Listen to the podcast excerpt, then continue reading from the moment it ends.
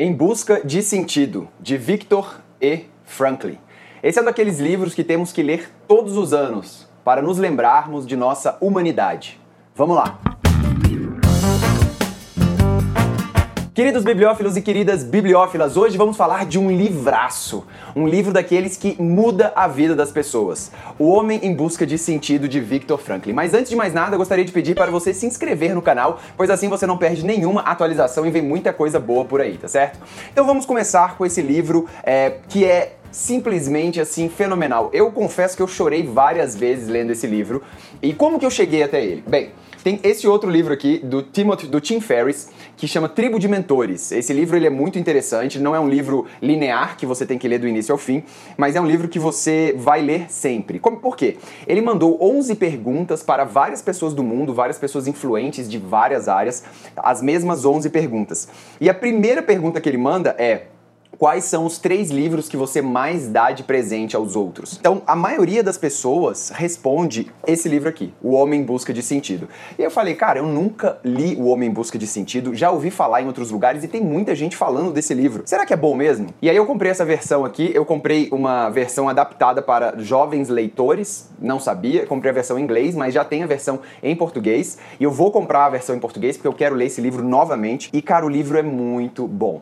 Qual é a história do livro? Esse Viktor Frankl, ele era um psicoterapeuta de Viena, da escola de Viena. Inclusive, ele chegou a trocar correspondência com Freud. Ele era ali é, contemporâneo de Freud. Ele nasceu em 1905 por aí. E aí, quando estourou ali a guerra, os nazistas chegaram até Viena e estavam pegando todos os judeus para os campos de concentração. É, ele teve a oportunidade de fugir, é, de ir para os Estados Unidos pela universidade, mas ele preferiu não fugir. Ele preferiu ficar lá por causa dos pais dele e da mulher dele. É, e aí ele foi pego e foi levado num período de três anos a quatro campos de concentração diferentes. Os pais faleceram, a primeira mulher faleceu também, é, e ele sobreviveu. E, cara, a primeira parte do livro que ele fala sobre o campo de concentração é muito, muito triste, cara. É uma parada assim que inacreditável como o ser humano consegue chegar a esse ponto. Você vai lendo, eu tive que parar várias vezes porque é muito pesado o relato, é muito triste mesmo, sacou? Você chora em vários momentos, mas aqui ele vai lançando as bases para o que ele vai falar depois, que é muito interessante, que é a logoterapia.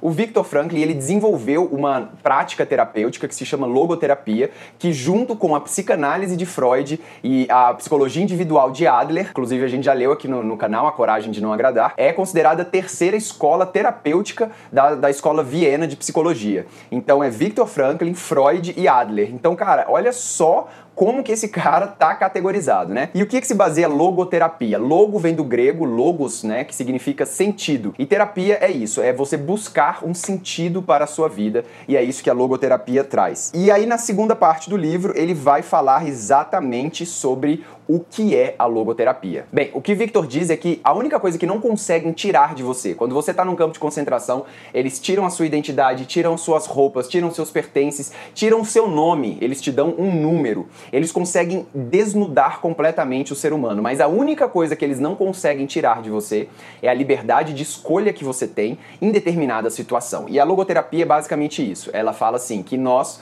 somos livres e responsáveis. São as duas palavras fortes da logoterapia: liberdade e responsabilidade, para escolher as nossas ações em determinada situação. O indivíduo, quando ele está imbuído de um significado de vida, ele deve reagir às situações. Então, ele fala que a gente não deve perguntar qual é o sentido da vida. Primeiro, qual o nosso sentido da vida, nem qual o sentido, o que ele chama de super meaning, né? O, o sentido maior da vida, porque isso não existe. É como você chegar para um jogador de xadrez e perguntar qual é o melhor movimento do xadrez. Porque o movimento do xadrez, melhor ou pior, vai se basear em determinada situação. E a vida é da mesma forma. Nós buscamos o sentido da vida ao viver. Então nós temos que responder à vida. É, porque ela que nos pergunta qual é o sentido, o que você vai fazer em determinada situação. É como se a vida nos pusesse à prova o tempo todo, entregando para nós uma situação e ela fala: e aí? E agora? O que, que você vai fazer? É, e a nossa resposta a, a essa situação da vida é o que traz a nossa felicidade e o que traz e o que dá o sentido da própria vida. Então, o sentido da vida ele é buscado minuto a minuto, segundo a segundo, de acordo com o que você está vivendo.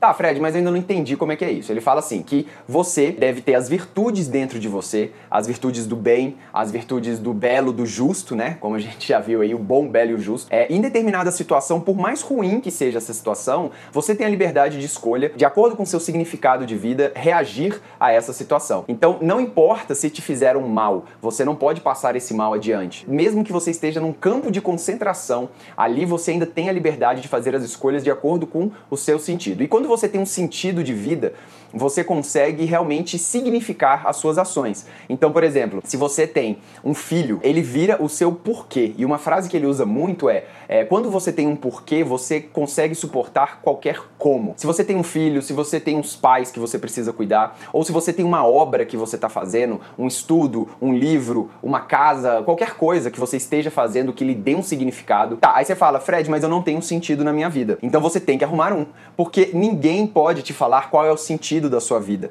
pois todas as vidas são diferentes. Os questionamentos feitos pela vida a você levam a caminhos absurdamente diferentes. E a partir do momento que você se sente único e tem o peso da responsabilidade da existência nas suas costas, você é incapaz de desperdiçar qualquer momento de vida, um segundo que seja. Mas como, pelo amor de Deus, achar um sentido para a minha vida? Aí ele diz que é impossível um logoterapista conseguir responder a essa pergunta em termos gerais, porque o sentido da vida é diferente para cada um, dia a dia, hora a hora. O que importa não é o sentido da vida em termos gerais, mas o sentido específico da vida em determinado momento. Então, o sentido da vida vai ser descoberto na vida, no mundo, nas ações feitas e não dentro do ser humano. É, ele bate muito nessa tecla da responsabilidade. Você é responsável pelas suas ações. O que você faz é responsabilidade sua. Isso também, ali naquele livro das virtudes, tem a parte sobre responsabilidade. Responsabilidade é individual e intransferível. Se você fez determinada ação em determinada situação, a responsabilidade é sua. E você carrega a responsabilidade da vida em suas mãos. A vida lhe presenteou com este momento em que você está experienciando o mundo e a responsabilidade por ela é sua. A partir do momento que você percebe que você é único e que suas ações são únicas e a realidade lhe impõe de forma única, você tem a responsabilidade de levar adiante essa vida da melhor forma possível, porque é só isso que a vida espera de você. Então, o sentido da vida é descoberto no mundo, nas ações que você faz, nos relacionamentos, nas experiências que você tem e não dentro de você. Bem, gente, resumidamente, para você ter uma ideia geral do que é a logoterapia, é mais ou menos isso. Agora, eu recomendo demais que você leia O Homem em Busca de Sentido, porque é um livro fantástico, é um daqueles livros que realmente mudam a vida das pessoas. Junto com A Coragem de Não Agradar, de Adler, esse livro aqui está entre os meus favoritos. Certamente vou ler de novo a versão em português, pelo menos uma vez por ano. A gente tem que parar para ler esse livro e nos lembrarmos que nós somos seres humanos e que temos responsabilidade perante a vida, tá certo? Muito obrigado pela audiência, um grande abraço, boa sorte e até a próxima. Valeu!